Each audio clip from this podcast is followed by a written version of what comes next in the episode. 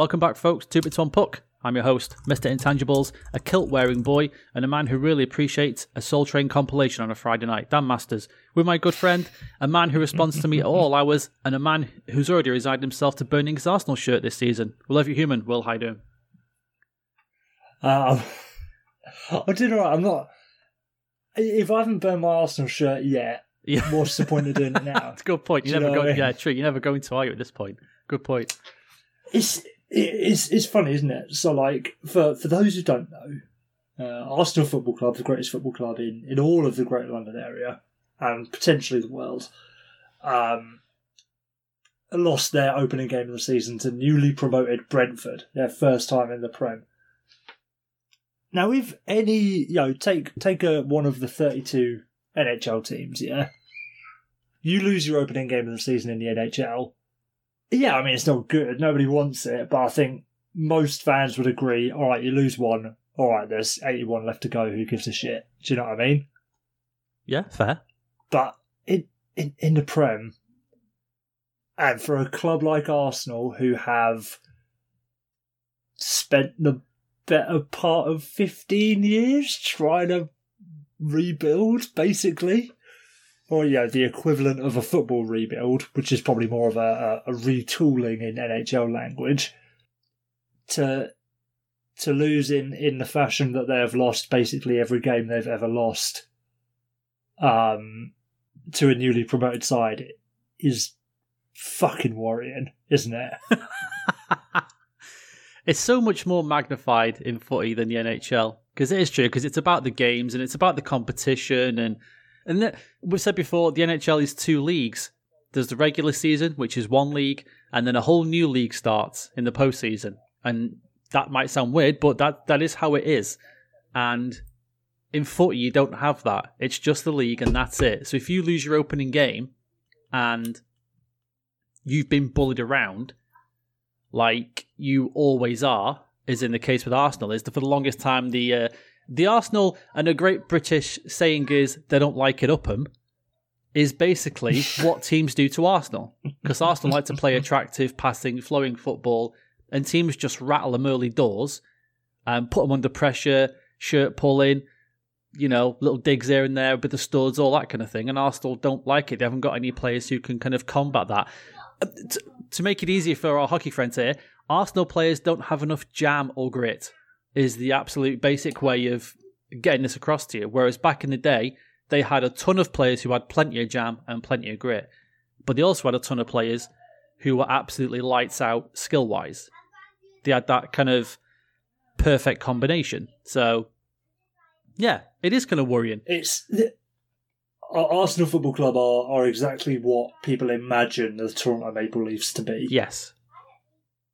It's it's shite defense and yeah, like you say, no. I, I don't I don't like doing it, but yeah, it's it's players who, who can't play physically and don't have. There there is one player in the entire squad who has has that has that fight to him, has that bite to his game, and it is the legend himself, Kieran Tierney. Shout out KT. Which, you know, all due all due respect to KT, fantastic, incredible, one of the best left backs in the world, fantastic player. But if your only player providing that kind of presence and attitude to your team is a 23 year old left back, it's a fucking problem, isn't it? It's a fucking problem, and it's yeah. What can what can you do? I mean, you know the the transfer window still has a couple of weeks left, so who knows what's going to happen and who knows what's going to happen for the rest of the season, sort of thing. Like, you know, Thomas Partey wasn't playing.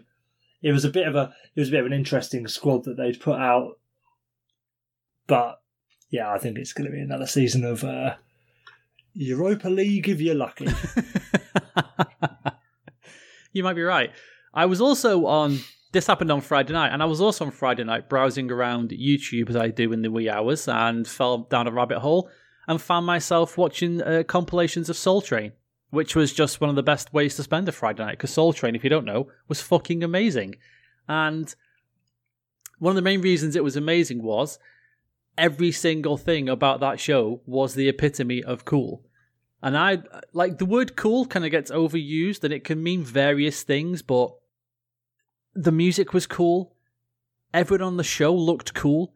some of the outfits, if I describe them to you, some of the outfits were absolutely bananas. Just insane, crazy. Who would even leave the house wearing that? Yeah, it just worked. There was a guy who had smart work shoes on, like tan work shoes laced up. He had socks pulled all the way up to his knees, baggy shorts, and a shirt. And this motherfucker was so cool. He just looked awesome. They could all dance amazingly. They just seemed to have rhythm. Even like obviously the fucking legendary Don Cornelius, the host, uh, like one of the coolest guys who's ever lived. I just think we just don't have a show like this anymore. We we should have like a Soul Train type show now. And eh, like the dancing at the end, everybody could dance. Everybody could dance. The music was awesome, and you, would always think like you always imagine that kind of Soul Train was just a show for black artists, but it wasn't. They had a they had a band on it. the first band in this compilation had twelve members, but there was there was like some like Romanian guy playing the drums. There was an Italian guy playing the fucking saxophone. There was a black singer, and they were just like nobody cared. It was just, is the music good? Yes, that's all that matters. Can we sort of move to this music? And it was fucking awesome. If you ever get an hour to yourself, folks, and you want to kind of chill out and enjoy yourself and, you know, nod your head along while you're doing something, stick on a Soul Train compilation. You'll have a whale of a time. Just beautiful stuff. It's, it's not a bad way to spend a Friday night, you know? A little beverage of choice on the sofa, get the old YouTube up on the TV. Treat yourself. Yeah, I'm I'm, I'm definitely more of a um, uh, a fails compilation kind of uh, kind of scumbag myself. like like skateboarders and stuff, just wiping out that kind of thing. Well, just just just whatever, just whatever. Like generic. How, being being uh, being a child of the nineties and growing up in the way that many of us have grown up, Dan. My attention span is woefully short now. So if you can give me a, a blast of like a hundred eight second videos in like a 15 minute compilation, I'm fucking set. Absolutely set. That'll that'll do me. And then just before we came on, some terrible news for British comedy fans was that, and as Will pointed out before we started recording the show, if we have the word Brits in our title, we have to pay homage to this person. But a great comedian, Sean Lock, has passed away at 58. Now, the best way to describe Sean Lock is, is that he was a um, a stand up who traveled, did tours, did all that kind of thing, but he found his main fortune on comedy panel shows in the UK. Now, this is something I've never really seen in North America. Is kind of like the comedy panel show, where it was stupid games. The best way I can describe it is if I'm, I'm, assuming people have seen Whose Line Is It Anyway, because I know it was on in the States um, after it was on here. And that's kind of the best way to explain a lot of comedy panel shows in this country. It doesn't matter. There's no prizes. You just get six comedians and a host who's also usually a kind of comedian. And then they just make jokes about stupid stuff. They have games that don't really matter. There's a great clip that I've retweeted on my own uh, page called, and they play a game called Carrot in a Box so Jon, Richardson, Jon Richardson and Sean Lock on eight out of ten cats play carrot in a box, and it's just it's just absolute stupidity comedy gold. There's two boxes. One of them can look in their box. If they have the carrot, they try and keep the box. If they don't, they try and kind of give it away. The person who looks in the box can't swap the box. Only the person who hasn't looked in the box can swap the box. It's so stupid. But oh, I was in tears watching it. And Sean Lock is one of those guys who's made a name for himself doing that.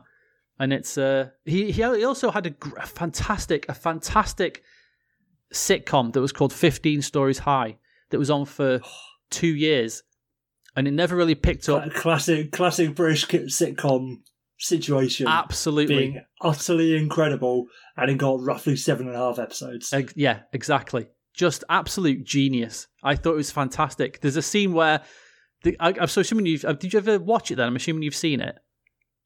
Yeah, I think I've seen the first series.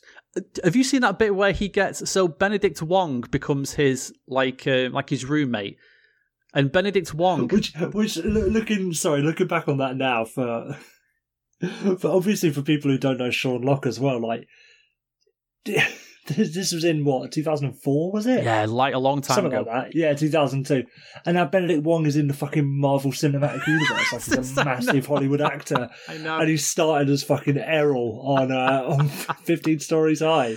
And basically, Benedict Wong's character has this obsession with peeling wallpaper off walls.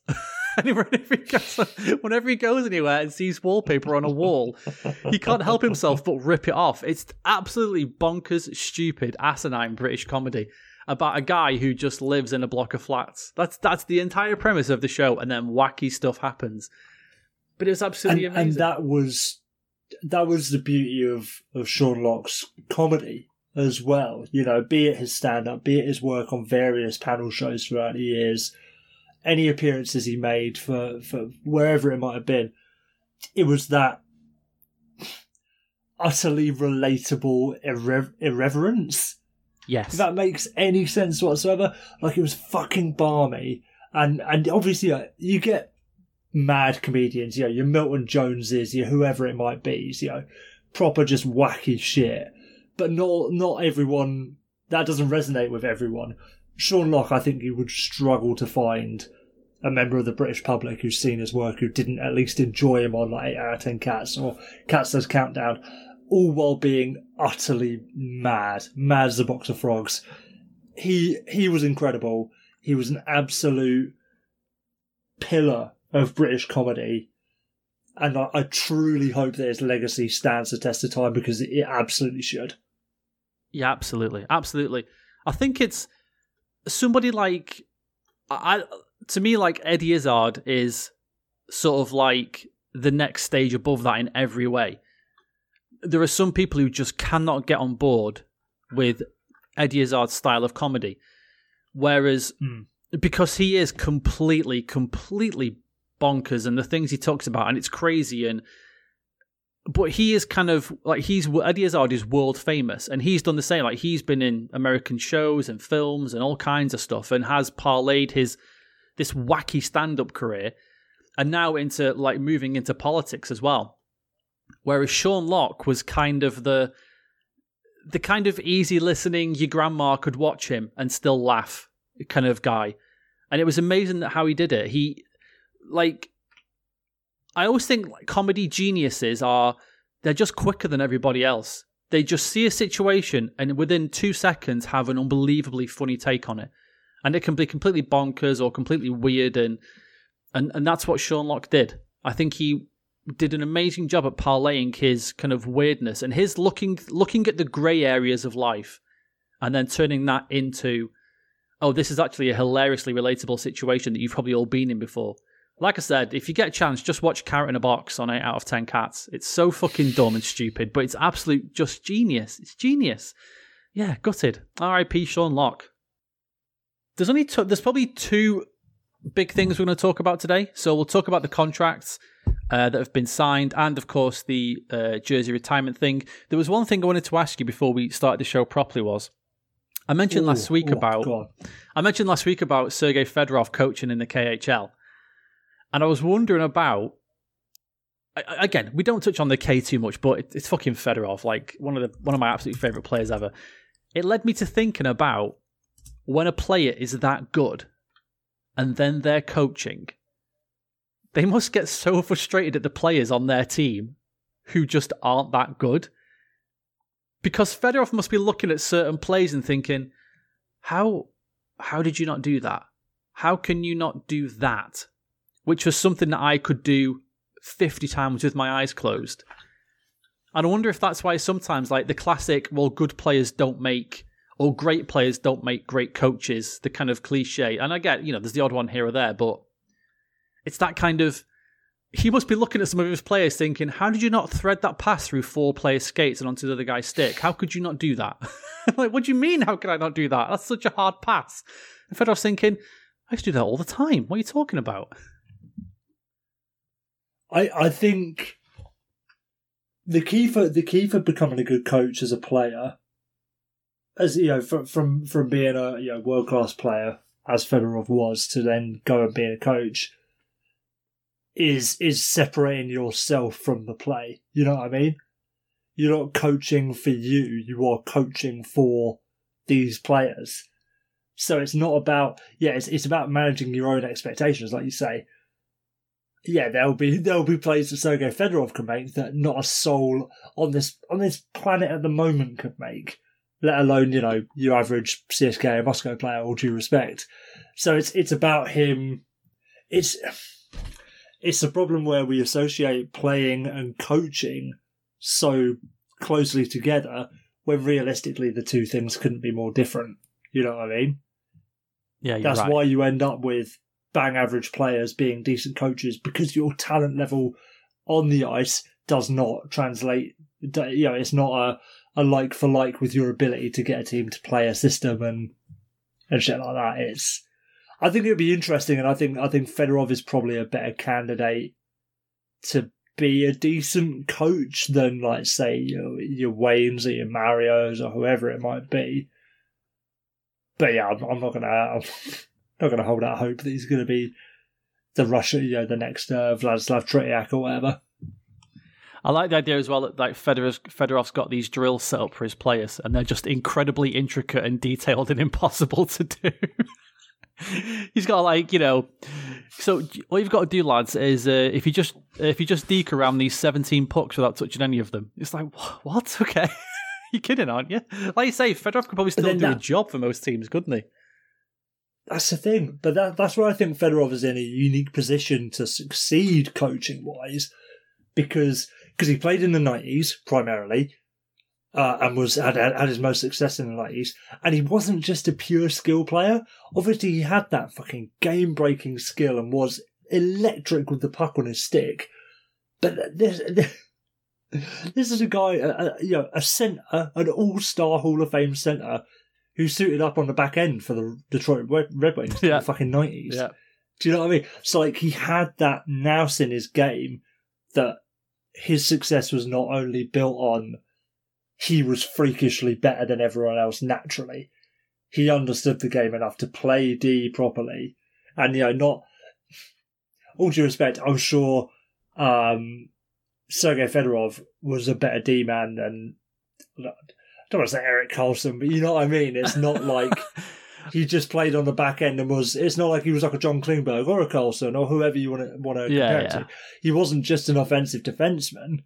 He was a proper, a proper D man, which I think his his understanding and his ability in that aspect of the game gives him a better chance of being a better coach. I'm still not going to put my money on it, but yeah, I, th- I think he's got a chance. I hope so. I, ho- I hope so because I'd love to see him coach in the NHL. I'd love to see some team offer him just a boatload of money if he Oh, has yeah. success, and then just get him over here. Would he would he be the first Russian to coach in the NHL? Oh God, there's a good question. I don't know. I assume you're looking it up right now. I mean, I'm trying to. It doesn't look like. I don't. I don't think so. Did Viktor Tikhonov coach in the NHL? I don't think he did. Uh, no, I, th- I, th- I don't think there have been any Russians. We've we've not even had a proper European coach, have we? Apart uh, Ralph Ralph Krueger. Proper European. He's half Canadian, isn't he? Yeah, I suppose. No offense to Ralph Krueger, but Wow. Just you know, this is taking a dark turn quickly. I'm just saying it's about Russia for the Russians. He, I think he was. Yeah, he was born in fucking Winnipeg. Yeah, he I'm was not born in having that. Canada, wasn't he? Yeah, you're right. Yeah, I'm not. I'm not. He's fucking Canadian, German, and Swiss all in one. God, what a freak! Ugh. Ugh, this international man. I don't like it. Yeah, no wonder. He, no wonder he failed in the National Hockey League of Canada. No wonder. No wonder. Yeah, he failed. exactly. National, not international. Yeah. Ah, all right. Let's start the show. No, I've, I've got some more. I've got some more xenophobic things I want to say first.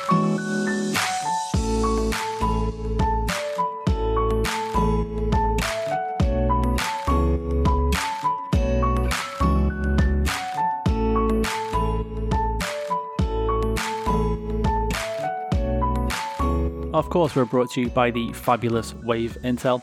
Head over there to let Jason and his massive team of stat badgers provide you with all the information you need for the upcoming season. It's going to creep up on us quicker than you think, and Wave Intel can help you with that. Head over there for comparison charts, graphs, data on everything you could need uh, GMs, coaches, everything. Have a look at it, see where team's going into, get ready for the upcoming season. Wave Intel online and on Twitter, being smart so you don't have to. Check out the Three Men and Their Babies podcast at men underscore babies on Twitter. And of course, on iTunes, Amazon Music, Spotify, smart speakers, anywhere you can listen. Tell a friend if you like the show, and maybe they'll like you a bit more. Cheers. So, just to round out some more contracts that have been signed since we've uh, since we've been away, and we can actually go through these in order because there wasn't any that uh, sort of no massive ones really. Uh, Sam Reinhart gets three years at six point five. Question mark. I, I like it. Yeah, I like it. Uh, he's a good player. Good little bit of term. How old is he now? Twenty five. You get one year of UFA, two years. I'm never, never quite sure how that works, but yeah, you're eating in some of his UFA seasons, and it's not a bad. The contract on on its own isn't bad, really. I don't necessarily think it's going to hamstring you to to sign Barkov after this year or during this year. Um,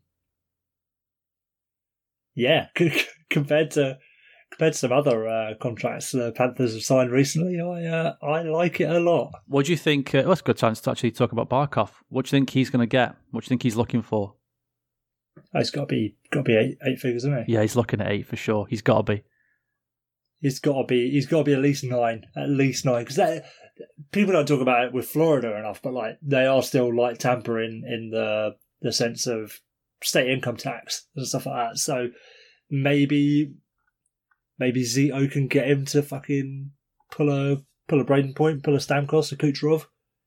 But the way he's been signing contracts, I don't think he will.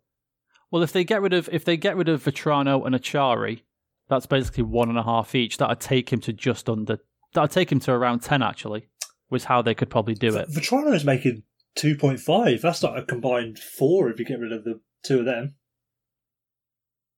Yeah, Vatrano and Acciari. Vichari, Acciari's making basically one and a half. Vatrano's making basically two point five.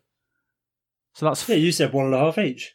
Oh, sorry, sorry, no, no, yeah. Vatrano's making two and a half. Acciari's making that's one and a half. Sorry, yeah. So combine four, and then there you go. There's your that gets you to around about ten.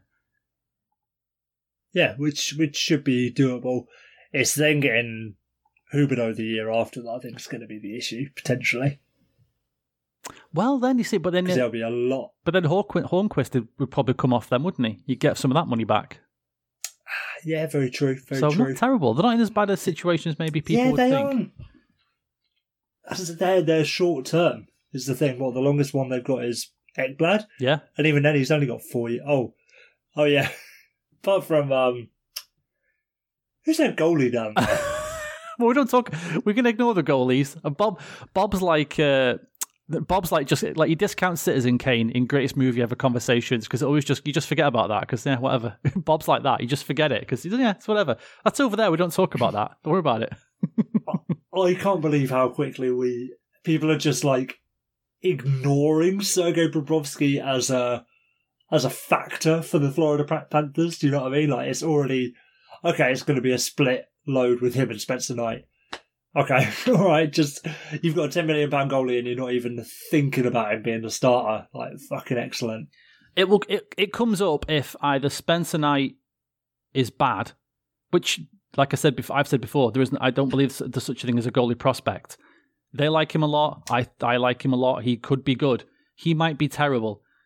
Then Bobrovsky's contract starts to become an issue, or the other issue will then be in two years when Spencer Knight needs his contract or his first proper, like his big boy contract. Because then you're going to have, you know, if Spencer Knight plays fucking awesome, well, he's not going to be taking, like Carter Hart deal, okay. I like that deal because he didn't really perform, but there's still a chance for him to grow. And if he does perform, it could be good. If Spencer Knight ends up being brilliant and taking the job, he's not going to be signing for three at 3.5 or whatever it was. He's going to want a bit more than that. He's going to want like Binnington money, basically. And then. His. Sorry, I was just going to say, here's, um, his little little trivia for you, a little quiz for you, Dan. Go on. How many goalies do the Florida Panthers have on their cap as of today? Four, five. I know they've still got we- we get Luongo. I know they've still got Luongo. I know they've still got Scott Darling. But I'm thinking there might be another one I've forgotten. Uh, no, you have not forgotten an extra one. It is those. I had forgotten about Luongo and Darling still being against the cap. Yeah. And Darling goes on to next season as well. yeah. Fucking madness. Absolute madness. So that's when there's going to be an issue with Bad. Bobrovsky's contract. It will be if Spencer Knight is bad this year, because then they're Hmm. going to say, "Well, our ten, our ten million stroke one A one B is also bad," or, or then it will be it'll be one or the other, or then when Spencer Knight's due his next, you know, his sort of new deal, basically in two years. It's it's going to become such an issue if that happens, and then it's going to re, you know, drag up the the Chris Drie- Driedger issue, Yes, which you know they couldn't afford to keep him, so they did have to get rid of him. But why couldn't they afford to keep him? Because of Officer Bob. Like, yeah, it's not. Oh, it's not a good look at all, is it? is there a limit on how many contracts you can have bought out that are goalies on your roster at the same time? I don't know.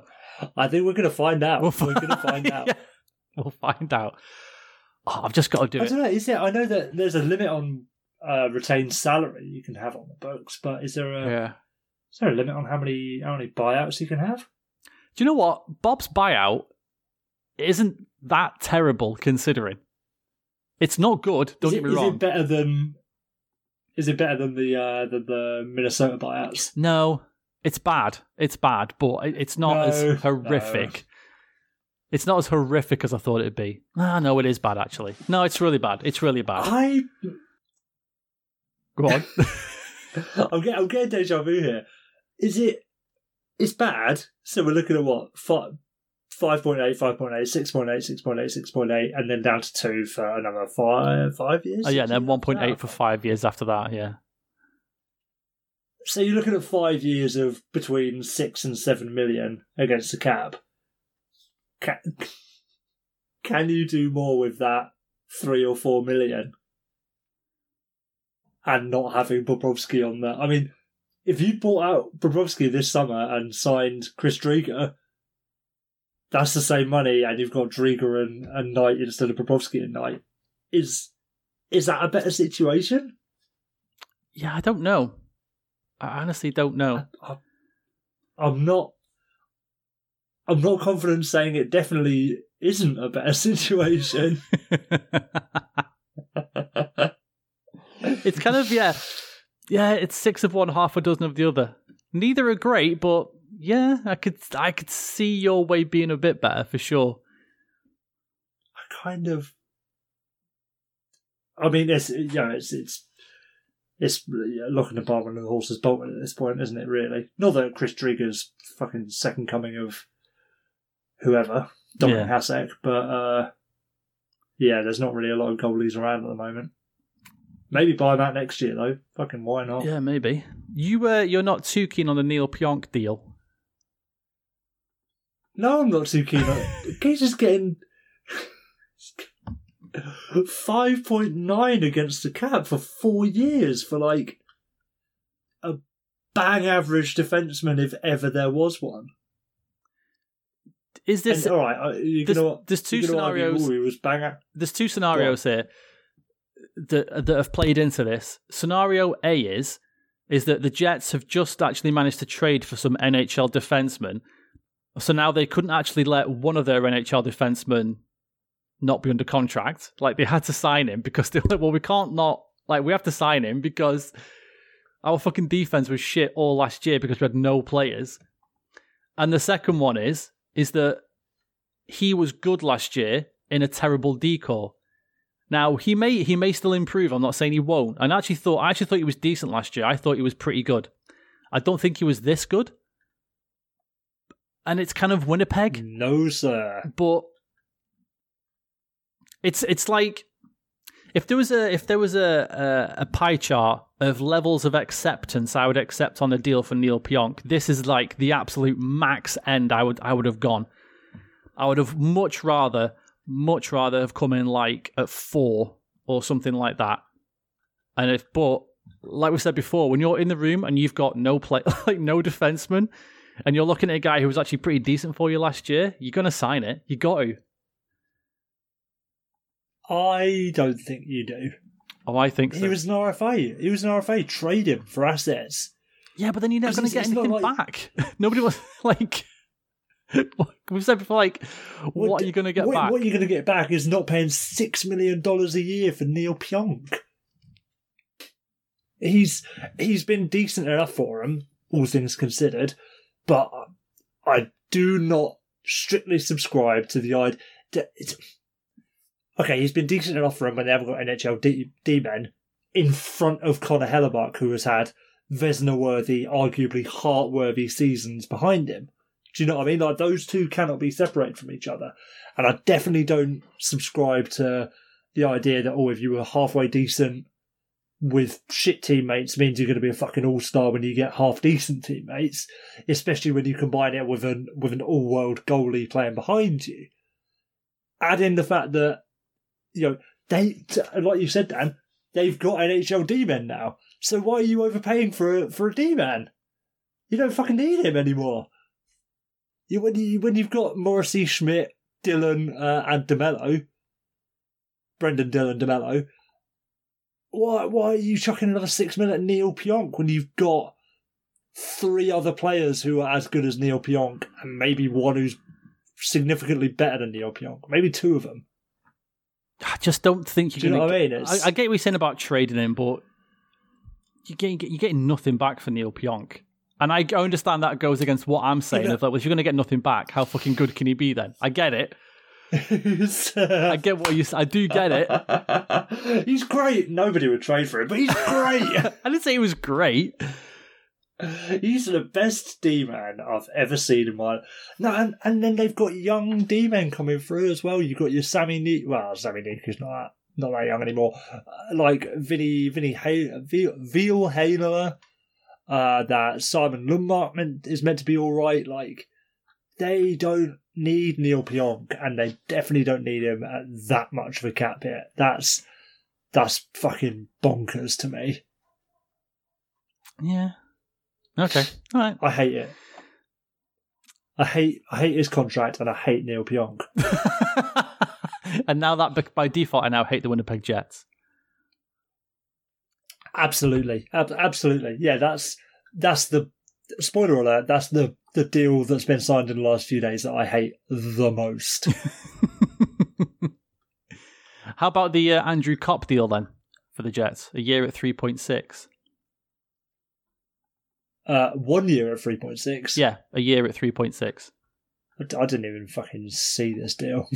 uh, is Andrew is Andrew Copp the one that's that's turned into being really good, or is that Adam Lowry? Maybe it was both of them. Wasn't that? Andrew? Yeah, wasn't it? No, that that can't be true. See, as a, I get I get them confused at the best of times. this is the thing. One of the, them's turned into an utter. this is the thing with No, the it's Jets. Andrew This, Copp. I- this thing with the Jets, isn't it? They've got like all these really good third, fourth line guys, and you're like, which ones are really good again? Yeah, it was Andrew Copp. Andrew Copp was the guy I said they should have, they should have traded last year to get a D man and packaged him somehow to get because he had like a career year basically. Well, he did have a career year. Yeah. Yeah. I, I think I think if you haven't traded him anyway, this is a good contract for him. Oh yeah, you love it, don't you? As we discussed. all I, the d- I time. do like it. I do like it to be honest. What one year? What What's sign that? anyone for a year? What's not don't, to I love? don't give a shit. Yeah. absolutely. Yeah, like I, I think it's a good. Yeah, I'm kind of with you. They probably should have shipped him out and gotten something. Gotten got maybe a D man that they could have uh, not could have used as another excuse to not pay Neal Pionk. But yeah, if he if he carries on, cool. If he doesn't, whatever. He's UFA. Who cares? I, I, I reckon if it doesn't work out, he's still a low enough hit, and will be close enough to have having having had a breakout season they'll still be able to ship him out at the trade deadline for something worth shipping him out for if needs be. So Yeah. yeah, cool. The Joe Thornton sadness tour continues as he goes to Florida for a year. Uh, It's weird. It's weird, isn't yeah, it? I don't I don't like it now. I don't like it. Th- th- this is this is the argument to Calgary, isn't it? This is he's gonna get he's gonna get twelve games into the season and be like, eh, do you know what? I don't fucking need to do this anymore. Yeah, it's a shame. It's a shame, and he's going to go down as one of those players. I know we've said before, and I've I've put it on our little, you know, one minute bloody audiogram thing about sometimes great players don't get to win a cup. That's just the way it is, unfortunately, and uh, yeah, I just can't see it happening in Florida either, especially in that especially in that division. I mean, if they're going to keep him on ice for like the first sort of seven months of the season, or for however long, fine and then bring him back for the like for a, for a playoff run. All right, maybe I could see that working. Just keep him chilled out. But yeah, it's uh I think when players start to go to teams that are well, you know, if things work out, they'll be a contender rather than they are a contender right now. I I think that's it. Yeah. And I think yeah, I think it's a shame. Did, did anything come out about why um why he didn't stay at Toronto? Did they not want him anymore? Yeah, because he wasn't. He just wasn't doing it. He couldn't do it at the end. He couldn't keep up with them. Basically, they had Yeah, him on. They had him on the first line out of the gate, didn't they? And he looked great because obviously he's playing with fucking Marner and Matthews, and so he looked awesome. And then just as as the season went on, he just went further down and further down and further down the list. And then at the end, he's you know like doing eight, seven, eight minutes here or there. And yeah, he's a great guy, but I've, I've heard this said before. Like it's it, you need great guys in the room, but you also need great guys who can play and play the way you need them to play. And unfortunately, at the end, I don't think Jumbo could, which is really sad, really sad. But there you go. Yeah, I think I think I think this is this is Jumbo's last season. Before, before he, he'll probably do a season or however many he wants to uh, uh, uh Davos, won't he?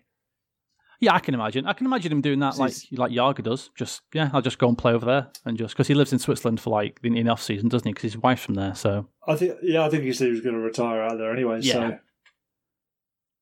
why wouldn't you? Why wouldn't you? Uh, Jason Dickinson gets three years at 2.65, helping the Vancouver Canucks cap situation, which Vancouver Canucks fans were very, very graciously informed me was uh, I had it wrong. so it's my own fault. I should never have engaged with Canucks Twitter. I should have learned my lesson. That is squarely on me for getting shouted at the way I did. That's- for not being a fucking capologist. That's exactly what you deserve. yeah. uh, actually, they've got Michael Ferland on LTIR, therefore they've got Cap. Blah, blah, blah. Okay, all right, okay, okay, fine. So yes, Yeah, even if you've got Michael Ferland on LTIR, like it still doesn't change the fact that your your GM's fucking it up at every given opportunity. yeah, exactly, exactly. My point, my initial point was they've signed Jason Dickinson to this contract. Like Makar, Jones, Werenski, Hamilton, all got around nine million, or even more than nine million. So now they've got, and my point was they've got ten and a half million to sign Hughes and Pettersson. I was then, like I say, uh, beautifully corrected by the Canucks Twitter that because of Ferland, they actually have around 14 million or 14 and a bit. My point still stands though. All those D men made 9 million. So, And and the important ones, Makar and Heiskanen, who are by by every measure Quinn Hughes's contemporaries, Makar especially. exactly. One So, made 8.45, in- in- one got 9. In what bizarre world is Jim Benning of all people going to convince Quinn Hughes to not that he's not worth the same amount of money as Cale Makar? Like, I think McCarr is the better D man, obviously, but Hughes still has enough of a resume to make the point of like, look, if, if every man and his dog's getting fucking nine, nine million at the moment, even players my age and with my reputation, he shouldn't be taking less than nine million. I, or at least enough of a chunk that it's going to be a problem to re-sign Pettersson. Yes, and that- this is what I've mentioned before as well. They both have the same agent. That agent, I'm I'm convinced that agent can't go to Elias Pettersson. Yeah, I've got you. Uh, I've got you three by seven, and then like Quinn Hughes' contract comes on, it's like eight by nine. and like, you motherfucker. so like, there's pressure on the agent as well to try and get them the same deal. So I mean, I, I guess it will happen because I just like like these things always get sorted out in some way, don't they? They just do. Hmm. But it's going to take up every single last penny of the Canucks cap space, I reckon, to get these two players signed. Say they have got 14 million. Well, right, that's it then. They're both getting, Yeah, fucking- your 14. Yeah, what is it, six? No. Yeah, seven. They're Seven each seven each for like two years or something. But then the problem with that, um, so okay, this is going to be me mostly talking out my arse with hardly understood aspects of the cap. But it's my understanding that with LTIR, the the premium way to use it is to actually have your injured player not on injured reserve on the first day of the season. I know Jim Nill's done that with like Ben Bishop and Tyler Seguin last year because my understanding is if you put a player on injured reserve after the start of the season, you get all of that money to to to use as as relief space. Yeah, so say all three and a half million of Michael Ferland's Okay. uh, Michael Ferland's cap here. Yeah. Whereas if you put it on, if you put him on injured reserve before the start of the season, then you only get whatever space you need to be at eighty one point five on the start of the on the first day of the season. Okay, fair enough. So it's like it's like the Ferland contract kind of gets wiped. Do you know what I mean? Like I- I might not be explaining this very well, but yeah, say say you put him on, and then the uh, the Canucks go up to what it'll be fourteen point one six, so fourteen mil, let's call it. That's still only fourteen mil, yeah, which isn't a lot to start with. And say in some mad world you sign both Hughes and Pettersson to like one year at six million each or whatever it might be any any excess from that Ferland deal just disappears. So unless you're going to go into the first game of the season without signing Pettersson and Hughes, and then put Ferland on, and it just it just removes an element of flexibility. So like, yes, you can get that 14 million, but then you might as well use it all Right. which Okay. still, as we've covered, fucking seven million a year for for each of those players is is a bargain that I do not trust Jim Benning to fucking pull off. No, yeah, me neither. Me neither. Well, I'm sure Canucks Twitter will let us know if we're wrong or not. uh, abs- absolutely. Uh, th- that's it. It's not Jason Dickinson's fault, and of course not. not not the best. Like this only further feeds in to the issues that Vancouver Canucks fans should be fucking worried about. Dickinson is a perfectly fine two way player. He's a good NHL player. If you, he's better than a lot of players who are playing in the NHL right now. A lot of players who are, yeah, arguably paid a lot more than he is. Still doesn't change the fact that he is overpaid for that that price. I'd I'd want him at like two. Do you know what I mean? Because he hasn't he hasn't proven that he's got that offense. Yeah, he's played up and down the lineup, but he hasn't produced the offense from it. He's just a utility player, and you shouldn't really be paying your utility players two point six five million, especially when you don't have a lot of space around anyway. I guess we'll see. We we will see. We will see. Adam Erne gets two years at 2.1.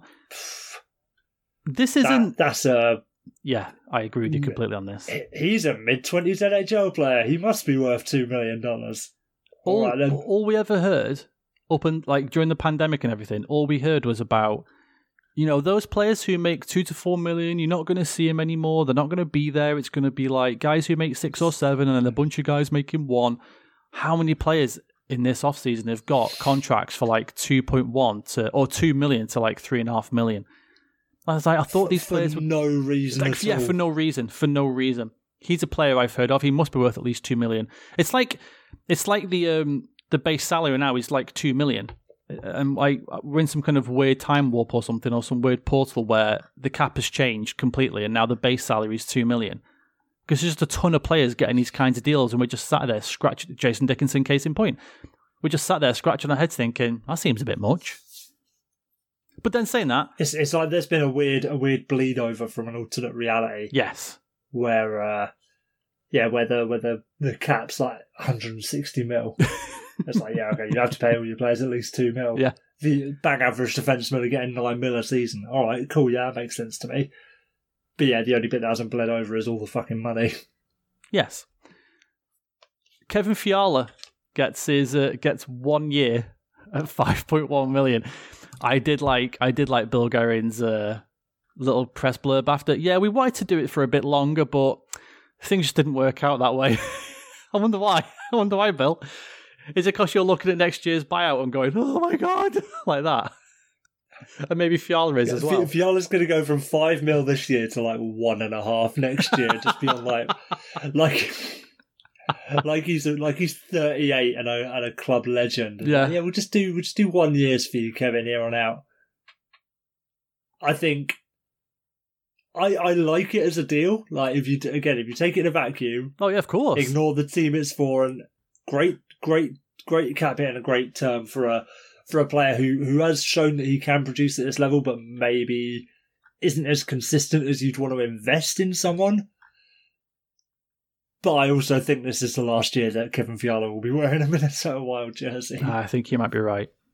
I think oh, unless there's That's it. I mean, Vic, Victor Rask comes off after this year, so you can just make him a nine point one million player off the off the hop. depending on what Kaprizov gets, of course.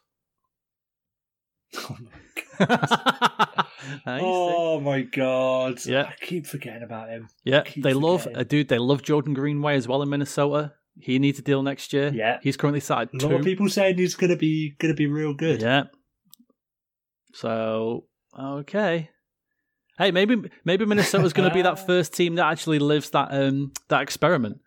We've got a bunch of guys making. We've got like six or seven guys making six or seven million, and then we've got everyone else making seven hundred and fifty grand. Maybe they're going to be one of the first ones to do it. Uh, no, I think they're going to do the inverse of that, and they're going to have a bunch of guys who aren't playing for them making six or seven million on their buyouts, and then they're going to field uh, three lines and two D pairs where everyone's making seven hundred and fifty grand. Uh, and then the, the most recent one is uh, Juuse Saros. I think gets a great deal for the for Nashville. Four years at five million. I think that's a great deal for the Preds. yeah, definitely, definitely. Like you, Juuse Saros, like so. The obvious comparison is the Thatch Demko deal. Uh, the same term and money, if memory serves. The difference for me is Juuse Saros has got a longer track record than than uh, than Thatcher Demko, which, funnily enough, probably means that he's worth a bit more and you know actually worth the contract. I think that's perfect. He's young enough for a goalie. What twenty six? He's shown what his lowest full season he's had is what nine fourteen, which uh, in my mind still pretty good for a goalie. Really, yeah, I, I think that's lovely little deal. Lovely little deal. A guy who finished. Uh, where did he finish in the HLJ awards? I think fifth or sixth. So Third, yeah, close enough. close enough. So good enough to get plenty of votes in that as well. So yeah, great deal. I think it's uh, yeah the Preds have done well. All I. I like that Predators um, goalie tandem. Saros and Rick for six point two five combined. oh That's- god, yeah, fantastic. What's what's not like, what's not to like about that? I'm just looking. Yeah, it's just the again, it's just the forwards. I just say I, I, no, it's, it's just the rest of it. Yeah, I don't mind their D. I like I like their D. I think their D's decent enough. I think they've got two decent top end guys, two decent like middle guys, and then two decent bottom end guys. I and two good goalies. It's just yeah, they uh all the stuff up front like we talk about all the time. Apart from Filip Forsberg, that's that's and, and I like Granlund. He's okay, but yeah, we'll not do the fucking Preds again. I'm sure they'll be on our most likely to disappoint preview list as as they have been for the past like. Oh, without years. a doubt. yeah. All right then. Will messaged me about out of the blue about when was this? Three months ago, something like that. In the middle, it was during the season anyway. Oh, And- are we not going to do the uh, the the news before we get into this? What was the news, The ads. Dude? We haven't done the ads. I haven't done the ads with you for like months. No, no, no. I mean, um, Ads on jerseys, you tit. Oh, ads on. they went our ads. no, ads on jerseys. Well, I was. Uh... Okay, well, yeah. If you have a, if yeah, you have a I, I, blistering, I'm kind of with you. Like, if you have a blistering Nah. hot take, please be my guest.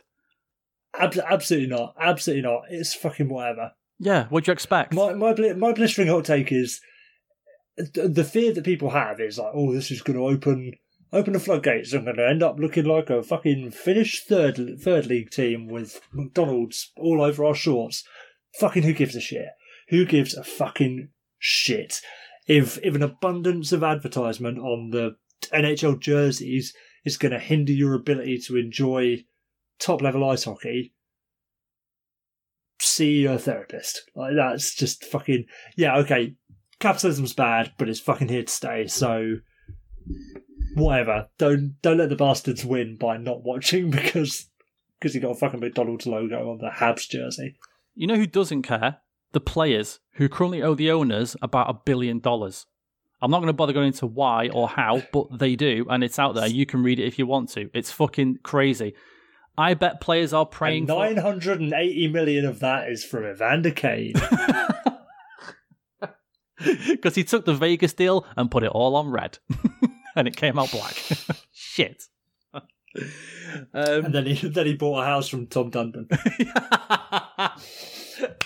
oh, shout out. Yeah. Shout out to the Hurricanes franchise being fun and happy in the Tom Dundon sat in the background counting his money like Scrooge McDuck for being evil.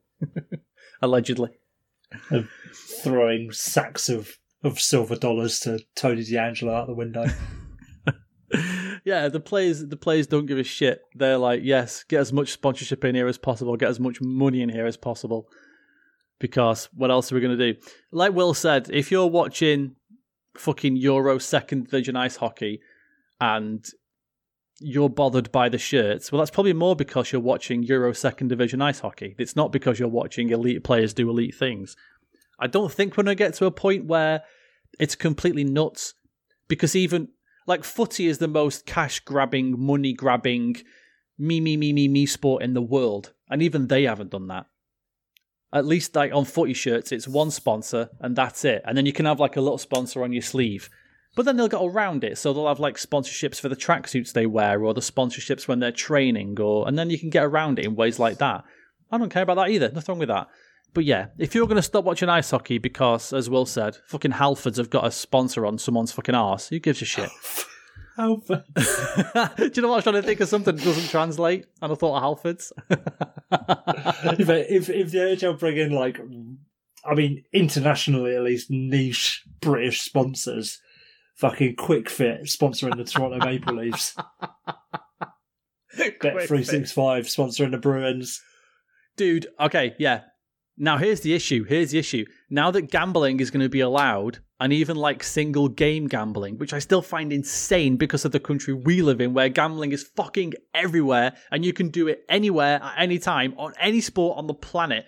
And still in Canada, like, We, hey, we we can gamble on games now. I'm thinking, couldn't you do that forever? I guess not.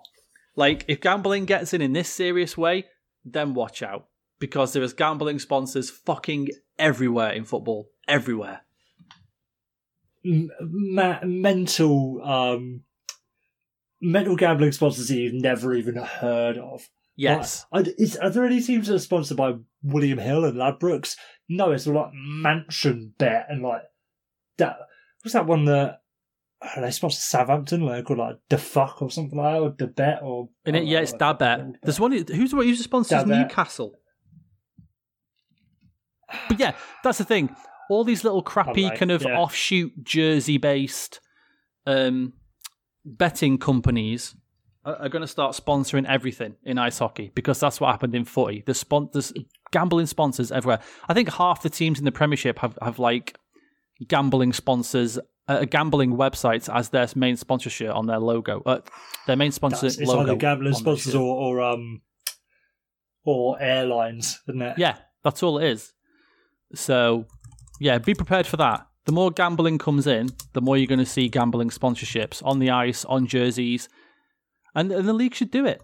A little, uh, a little cheeky bet three six five on the other side of the shorts, maybe, or something up the up the socks, or maybe something on the skates. There you go, skate sponsorships. That's what'll be next. Uh, just to go back to something you said a minute ago, I think they're worry is not the right word because, as we just explained, like who gives a fucking shit. But fans should anticipate more sponsors on NHL jerseys and kits than they should do on you know using top tier, top flight football as a comparison for how much advertising is going to take over the jerseys in hockey is is not apples to apples. I don't think. No, you're right. Difference is as as much as footy is is massive money grabbing. They love love a bit of money. They don't fucking need the money like these poor poor fuckers in the NHL do. Are you, are you telling me? Are you telling me that the second You're so true. the second Bettman is like like lifts the lifts even pops the cap on on unlimited advertisement, the Ottawa Senators aren't coming out with fucking Yeah, every every inch of their jerseys covered. we've decided to uh, a statement from Pierre Dorion. We've decided to reduce our logo on the the crest, the logo of the Ottawa Senators, down by ninety nine percent, and we're going to put it on the inside of the right shoulder. And then the rest of it can just be used like a fucking Formula One driver, just covered head to toe in everything. It's going to be like a Simpsons bit. He's going to rent out ad space on the fucking visors on the helmets. Like, please, Eugene, we can't see. I was gonna say, Like, crashing into the fucking, fucking Tim Stutz. Tim Stützle. I can't see. I've, oh my god, I've got this Jack in the Box logo on my visor. Leave it down. They're paying for this. like those um was it Huddersfield who did the uh the Paddy Power prank where like ninety percent of the shirt was covered in a Paddy Power Yeah. Paddy Power logo. Yeah, yeah. Oh the more God. the more gambling comes into your sport, ladies and gentlemen, the more gambling sponsorships you're going to see. It just becomes a circle of death, basically. The the more gambling that is there, the more gambling will then be there because it just ends up feeding into itself. So, be ready, folks. J- just Be a ready. quick just a quick last thing on this because I've I've got the list of Premiership shirt sponsors for this this season. It's such a bizarre, bizarre combination of companies that like you've never heard of. I just do. So you got uh, the Emirates.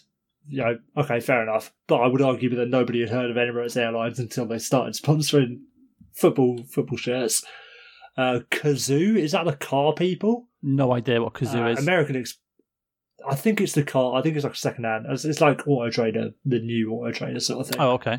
Uh, American American Express. Okay, I've heard of American Express.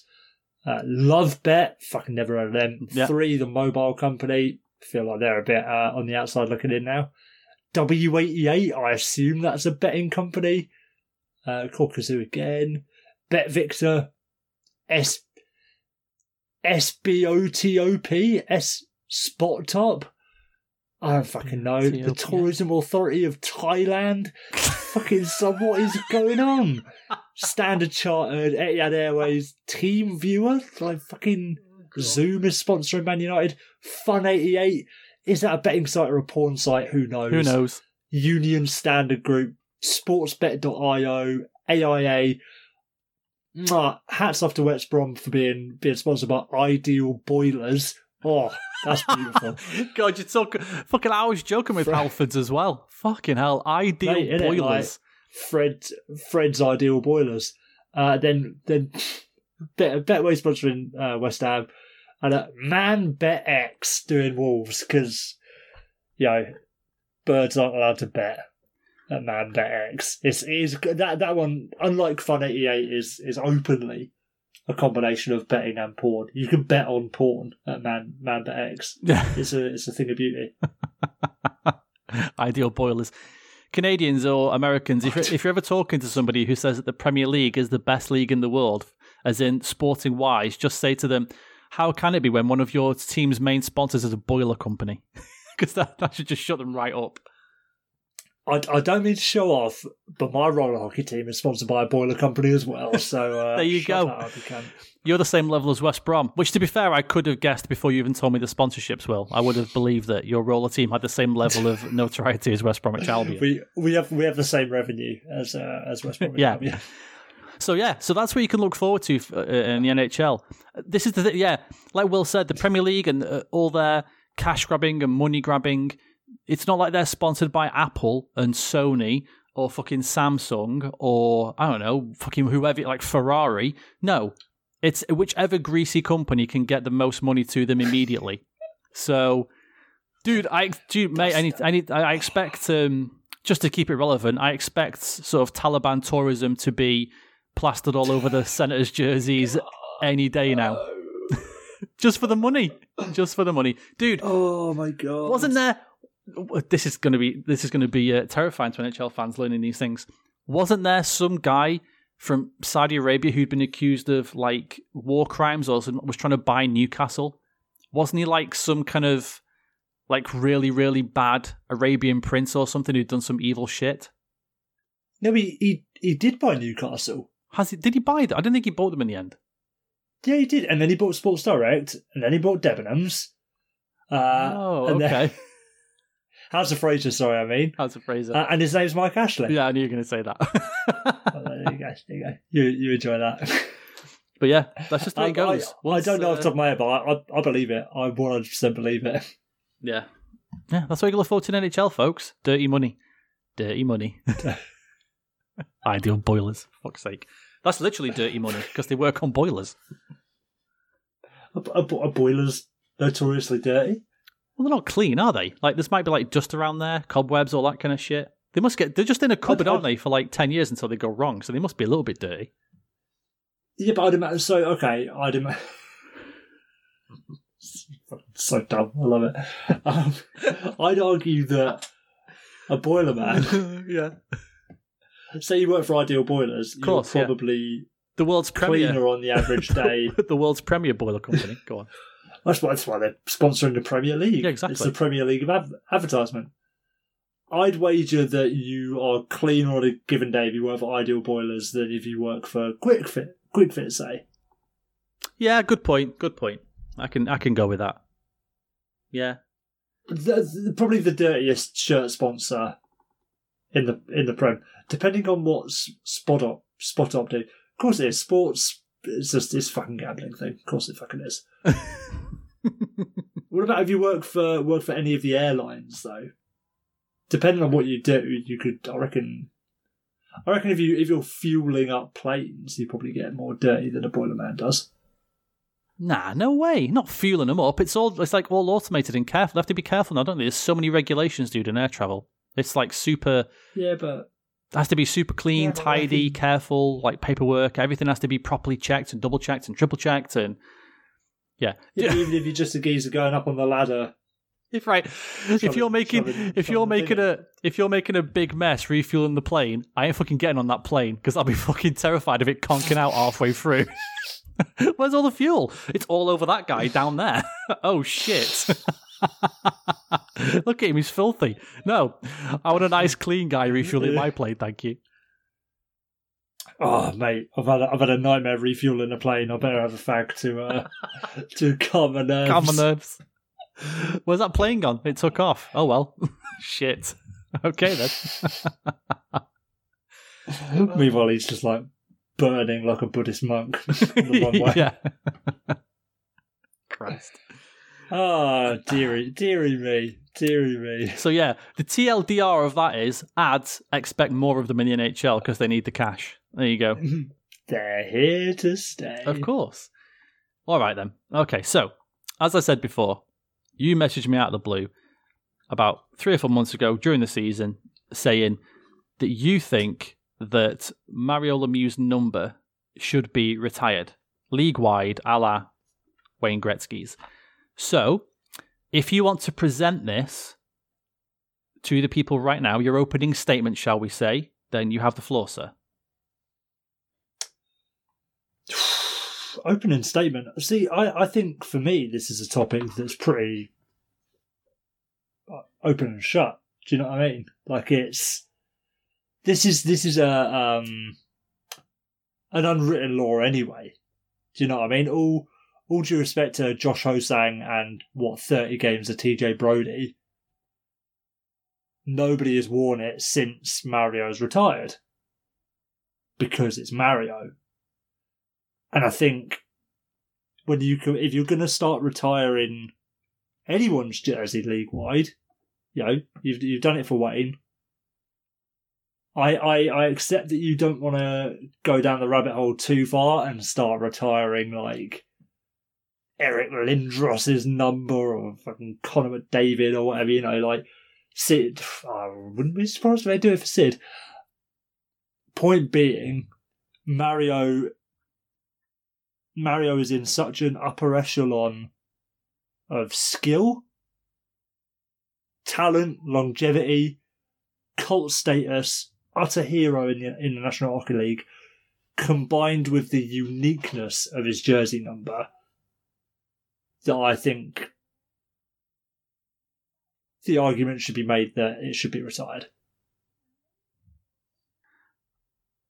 While I don't disagree in principle with my learned friend's idea, here is why a every every time you bring out that my learned friend, ah, excellent. It's gonna get nasty. Every time I bring up my learned friend, you know it's time to start like giving you jackets to your misses and you know like taking your rings off ready because it's yeah we're, we're, the the mud's about to get about Yeah. to get slung. yeah. Here's why it won't work, and here's why it can't work. Mhm. If you start, actually, here's my opening statement. First off, first off, I don't like retiring numbers anyway. I appreciate the sentiment of it. And I'd even I even wouldn't hate the fact if you retired a player's jersey to the rafters, but then people could still wear that number. Because I still think the idea is is like you're retiring that jersey of that player. It's it's almost you know that it, because you can't have that player um, frozen in time in the rafters. You have his jersey there. But then I think to say that nobody now can wear this jersey, I, I've never liked that in American sports. I don't think it's a good idea. I prefer the footy version, which is wow, this guy wore this number, and now we're going to give that number to this guy because we believe he's now earned this number. For example, the Man United number seven, Cantona, Beckham, Best, just like others. Liverpool's number nine, like the Arsenal number 10. Like these numbers have significance and it means something. It's like a passing of the torch. So, for example, you want to, like the Penguins, obviously, you know, obviously 66 is up in the rafters. Yeah. If another guy comes along who they think is awesome and they want to say you can wear 66, I think that's fine. I don't think it's an issue. Um, that's just my personal take on that. But if you retire Mario's number league wide, you have to then retire Bobby Orr's number league wide. And then, in my opinion, you also then have to retire Hasek's number for goalies league wide. And wait, hang on. Okay, Ask- now. Ask it. Listen, right? Okay. Say to anybody who are the three best hockey players ever. They always pick Gretzky, Lemieux, and Orr. Everybody does. It's known. That's it. Mm-hmm. That's the list. If you agree with that list or not, fine. But the majority, 95% of people, would say, yeah, those three players. They all redefined their positions. They all played a certain way. They all tore up the league. And so for me, same for Hasek. Hasek's out on his own. Somebody put a stat up the other day. When Hasek had his first 930 save percentage season, the league average was 895. And at what and what did we say when we did when we drafted our European team? Nobody, nobody talked about any other two players apart from Hasek and Lidstrom. Nobody. Not Jagr, not Ovi, not Stastny, not Forsberg. Nobody. it was all about Hasek and Lidstrom. You had one, I had the other. And that's what people argued about. No way, this guy's got Hasek, forget it. No, but this guy's got Lidstrom, forget it. That was it. So then you could also make the argument well, hang on a minute. If you're retiring Mario and then Bobby Orr, why can't you then retire Lidstrom? If he's that like significant and that important and that amazing. And then the issue then becomes if you go down to the next level. So, like, if I said to you, okay, you retire Gretzky's number, but you should probably retire Lidstrom's as well, you'd be like, well, no, that doesn't make any sense. But then if I say, okay, so the gap between Wayne and Mario, then it's Mario to Bobby Orr, then it's Orr to like Hasek, then Hasek to Lidstrom, and then you start getting further and further and further down. And that's why I think you can't do it. So my my point there with with your your argument about Orr and Lidstrom, they well they were four and five respectively, yeah. Though those aren't their numbers. Do you know what I mean? If someone if someone says to you, you know, number five, yeah, you might think of Lidstrom, but you're probably also going to think of a thousand other players who have worn five and been great in five. Say even more so with four. Four, you can think of you got Orr, you got Scott Stevens, uh, yeah, etc., etc. Do you know what I mean? Yeah. Four and five, and same for same for Gordie Howe, same for people who have worn the ten, like uh, Rocket Richard, like those numbers, as much as they are synonymous with the player, they are not exclusively synonymous with the player, a la 66 and 99. To your point about Dominik Hasek, Dan, what what is that? What what was Dominik Hasek's number? Don't look, don't look it up. What, what was his number? I hate when you do this. Ah, Why? What? Case case in point. okay, I, no, no. I don't. I don't know. I don't know. he mostly wore. Th- I know he mostly wore thirty nine, but I think he wore a different number for somebody else. Did he? Okay, all right. The fact that 39, yeah, it looks like it was 39. Yeah, 39 was the number. The fact, the fact that you didn't know that off the top of your head, and I sure as hell didn't know it, shows, all right, yeah, fair play. A lot of people might have known it, but 39 ain't Hasek's number. You think of you think of Hasek the player, absolutely incredible player. You can't deny it, but he's not synonymous with a number in a way that Gretzky and Mario are. I will concede the argument that that is a manufactured synonym, if that's a word. You know what I mean? Like the only reason we we herald the 99 and the 66 in such a way is because they have been artificially uh, othered, put on a pedestal. Gretzky's because it was retired.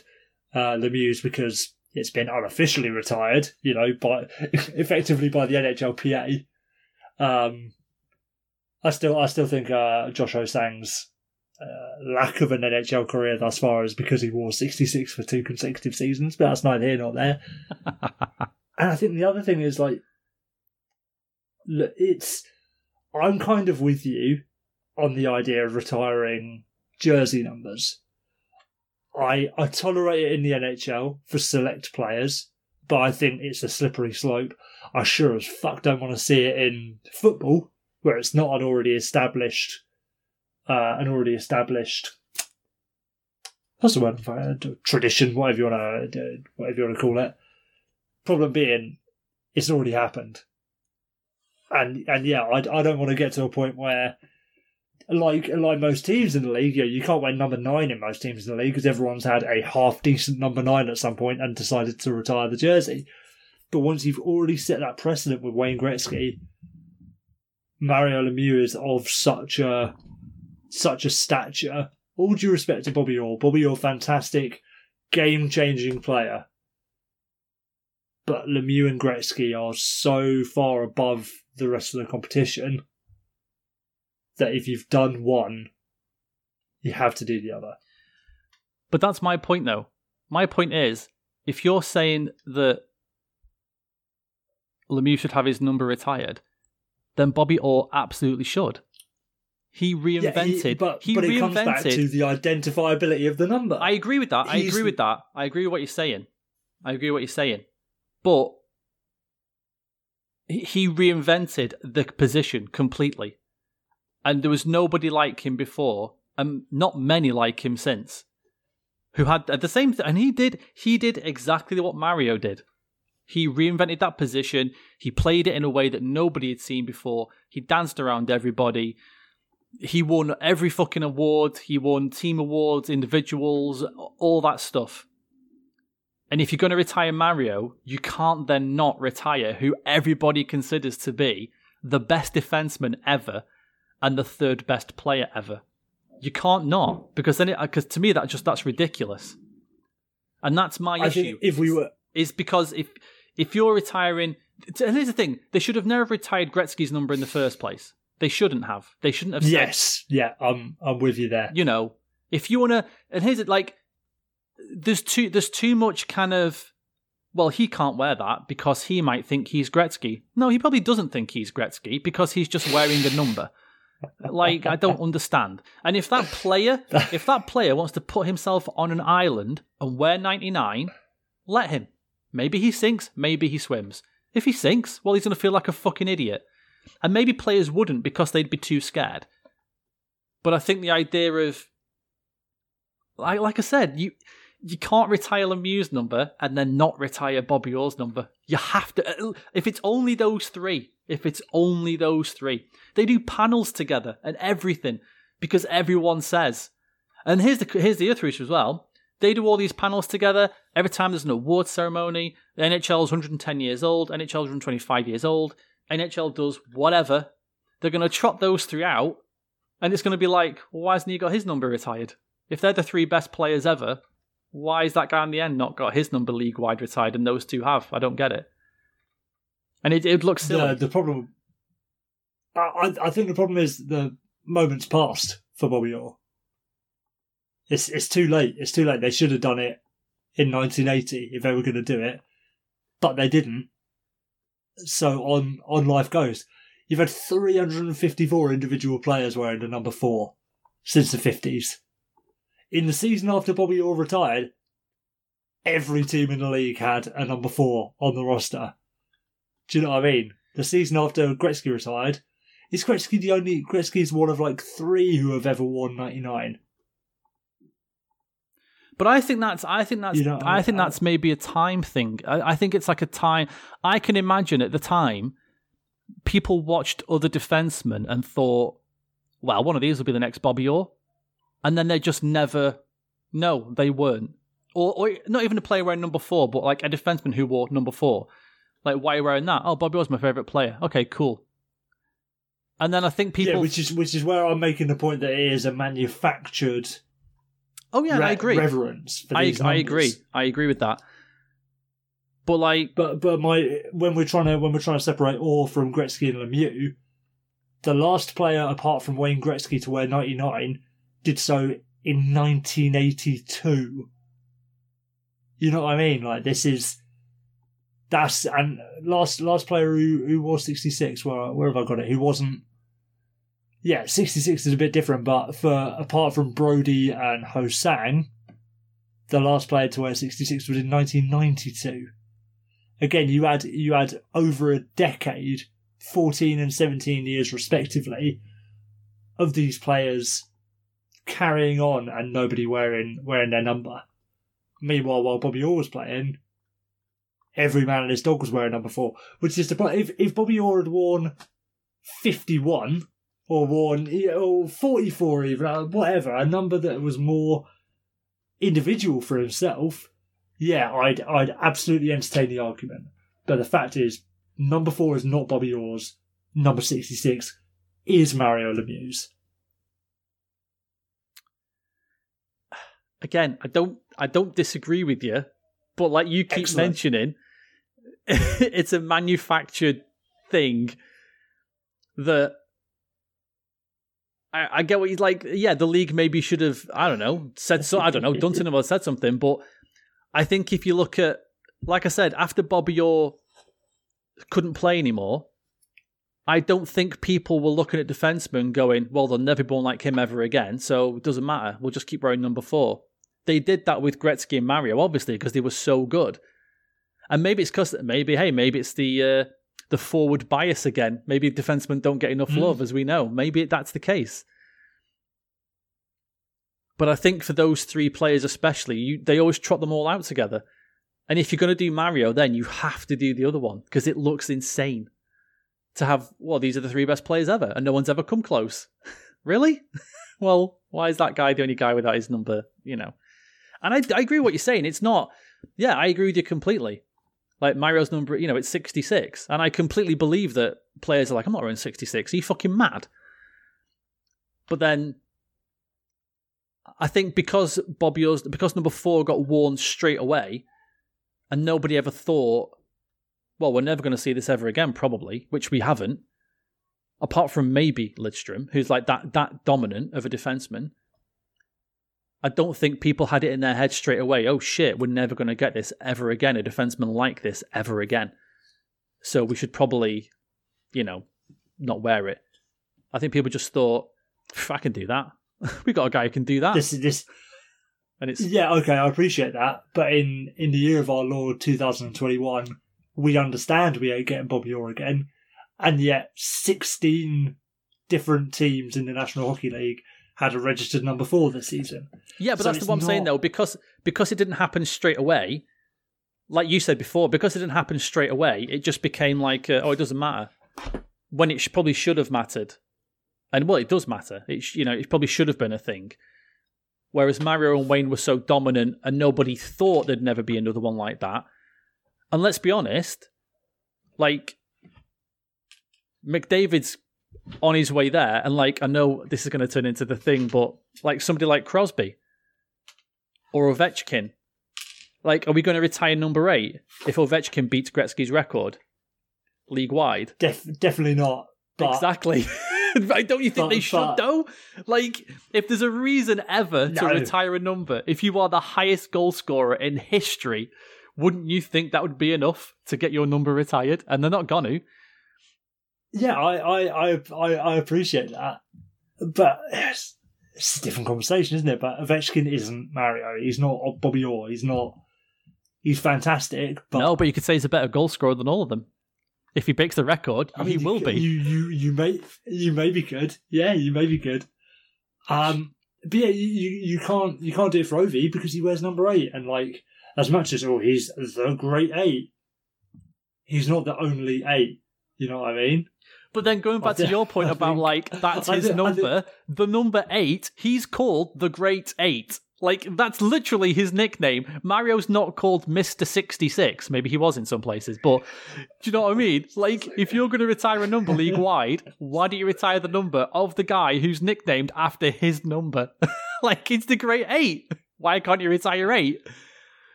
You totally could. You I- totally could. I think you would be far more likely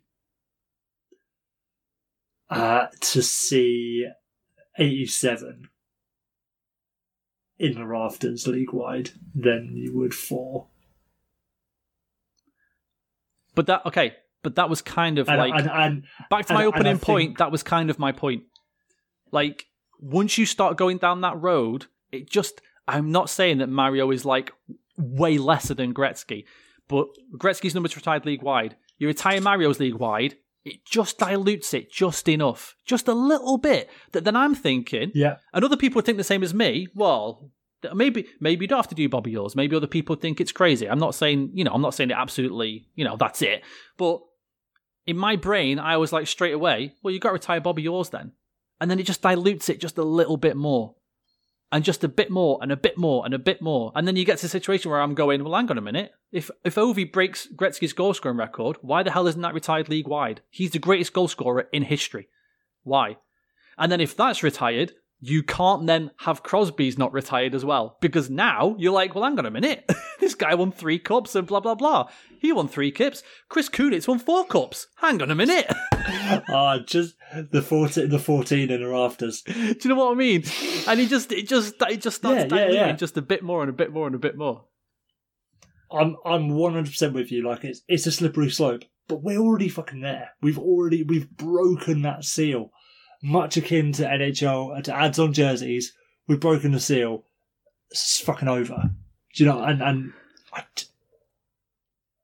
yeah, I, I haven't I haven't got much more of an argument to make because what else is there to say? Yeah, no, I agree. The issue It's, is it's, it's, it's There's not enough numbers. The issue is there's not enough numbers. They should go to if if hockey jerseys went to 999, fucking retire as many as you want.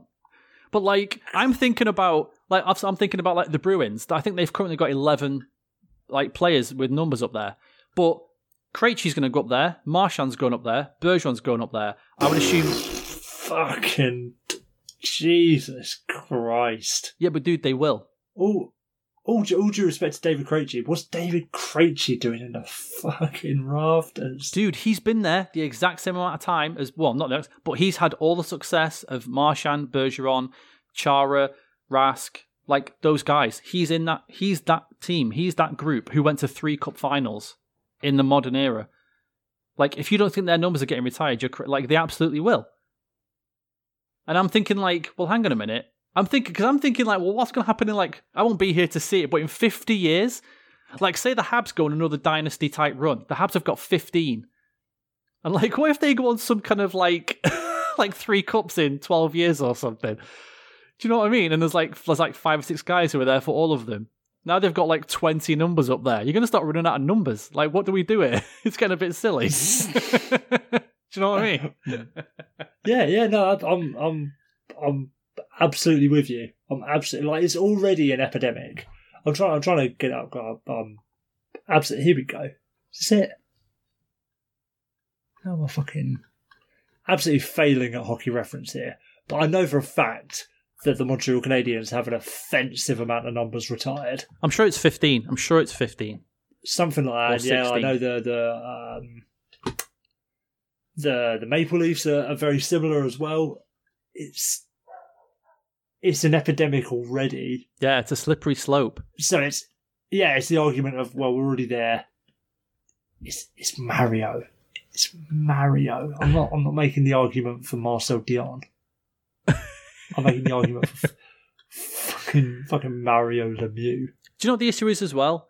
And all jokes aside, all jokes aside, is that it's kind of arbitrary why you get your number taken up there. Yep. Do you know what I mean? I know, I, again, not a thing, but like Luongo in Florida. Okay, if you're to make the argument he was really good there, like one of the best in the world for like four years, that's great. But then you're going to go somewhere like Montreal and go, why is that? If you're if you're like a non-fan, why is that number retired? Oh, he won seven cups. Did he? Jesus Christ, that's amazing. And you go down to Florida, why is his number up there? He was really good for like four years. And you're like, oh, what? I don't get it.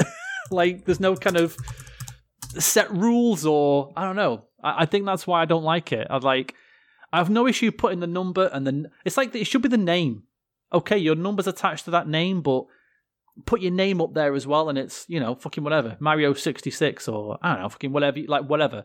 But you could still wear that number. Go on. I, I, I like that on a team by team basis. Absolutely. Put the na- put the name and number in the rafters, so it's forever. Yeah, who who whoever you want, Mike Modano. Mike Modano is the number nine. He's the number nine for the Dallas Stars. But keep it in circulation. Yeah, I'm I'm absolutely like a, a lot of a lot of um a lot of teams do that with like uh fucking what do they call them? Not honor circles, like Yeah, like Ring of Honor and Legends stuff like that. Row and all, Yeah. yeah. Ring of Honor, Ring of Honor, that's the one. That that sort of stuff. But yeah, it's not on the same level as I. St- I do still like. I love the banners. I love seeing a retired number in the rafters. Oh, me too. Me too. It it looks beautiful. But yeah, no, I, I think I think you've I think you've hacked it there. This this has morphed into a completely different conversation. Yeah. But yes, that's that's the one where you you you put the number in the rafters, but don't don't retire it. Like. It should be. It should be very simply. This is my ending thing. It should be. It should be a banner, big letters, the player's name, and then underneath it their number. The name is retired, not like it's the. It's that like you're so good, you get to be there forever. Like not the name. You know what I mean? what if, what if Joe Smith has been retired? Or the Joe Ah, Smiths are like, sorry, oh shit. the, the, Montreal Canadiens have the first overall pick, and uh, young young Francois Berube is uh, is you know the the most highly touted prospect is Connor McDavid. Unfortunately, Berube is a retired name within the Montreal Canadiens They can't take him. organization. They are unable to, to select him. He's no longer allowed to play hockey. He's got to go and learn to be a welder or something. He's banned from It's hockey like- because of like- his name. Like the whole um the whole uh, AC Milan thing where they've uh, retired Paolo Man- Maldini's number three, Yes.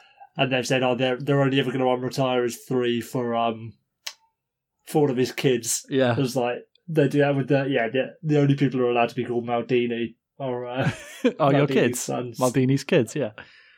Yeah, you know what I mean, though? It's like you're, you're retiring the image of the player rather than just the number. I think is that yeah is, is the better way to go. But like you say, we're too we're too far gone now.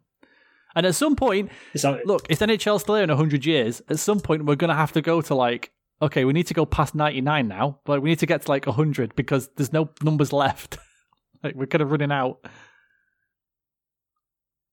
Yeah, that's that. I, think we might have other other issues arise before we run out of numbers in the NHL. But yeah, we're definitely going to end up with a lot more uh, ah, fucking.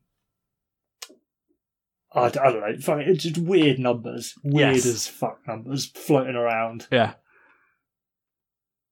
A lot more twenty fives. You know, star star player twenty. Well, you you're already seeing it with like to an extent. Like Leon Draisaitl is a um, star player he wears twenty nine. Yeah. Get a lot more thirty sevens now and stuff like that. Like Svechnikov, different different level, but Mittelstadt wears thirty seven. Like yeah, it's, it's already happening where those those legendary numbers are are retired. So so players have to have to forge their own path, isn't it? last very quick thing on this. Uh, one of my favourites ever was when Ivan Zamorano signed for Inter Milan. He wanted to be number oh, nine. Oh yes. He wanted to be number nine, but they already had the original Ronaldo, who was at that time the number nine. There was nobody better than the original Ronaldo. So Zamorano had 81 on his shirt, or or 18, and then in the middle of the was one and the yeah. eight had a plus sign. so it was one plus eight. Just so petty, I love it. Criminal. Criminal. Pettiness. Oh, oh my god, just Who amazing. allowed him to do that? Thinking as well, you could e- you'd even be allowed on the same team as the original Ronaldo, who at that time was like his nickname was El Fenomeno. That's how good he was. Like the dude was a fucking beast. He was so good. But like, yeah, I'm gonna have one There- eight. What? There's not enough, like. I I feel like kit number crimes is more of a thing in footy than than hockey.